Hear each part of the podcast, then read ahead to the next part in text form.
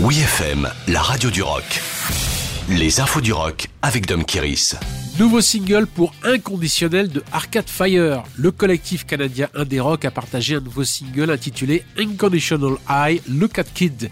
Le titre a été posté avec ce commentaire du groupe. Il n'y a rien de sucré dans l'amour inconditionnel dans un monde qui se désagrège. Nous avons besoin les uns des autres dans toutes nos imperfections. Il s'agit de la suite de Lightning One 2 proposée en premier single en mars dernier pour annoncer le nouvel album Oui prévu pour le 6 mai. Arcade Fire a présenté ce nouveau single lors d'une apparition surprise au festival Coachella il y a quelques jours. Selon le Enemy, Win Butler a dû reprendre la chanson au festival après avoir été submergé par l'émotion. Il faut dire que selon le chanteur, il pense à son fils quand il chante Look at Kid.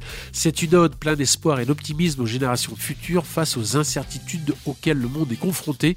Ce sixième album oui du groupe de Montréal, animé par Win Butler et Régine Chassagne, a été réalisé en collaboration avec Nigel Godrich, le producteur attitré de Radiohead.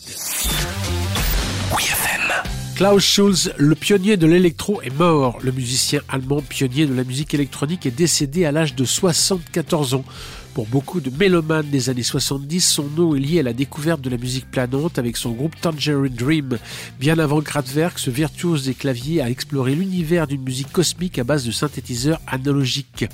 Klaus Schulz est l'un des rares musiciens de la scène allemande de cette époque à se faire un nom et à réussir une carrière internationale avec plus de 100 albums en 50 ans de carrière. La particularité de ce virtuose des synthés vintage est que pour des raisons autant techniques que artistiques, il ne jouait jamais deux fois la même chose en concert, ce qui en fait un créateur hors norme. Depuis 2010, Klaus Schulz ne se produisait plus sur scène, mais continuait de composer en studio. Sa dernière œuvre partagée date de quelques semaines, Osiris Part 1, le premier extrait de Deus Arrakis, ultime album qui sortira le 10 juin. Pour un dernier hommage à Klaus Schulz, il faut faire l'expérience au moins une fois dans sa vie d'une écoute de la musique de Klaus Schulz avec un casque sur les oreilles et se laisser planer vers des contrées inexplorées d'un voyage cosmique. Retrouvez toutes les infos du rock sur wfm.fr.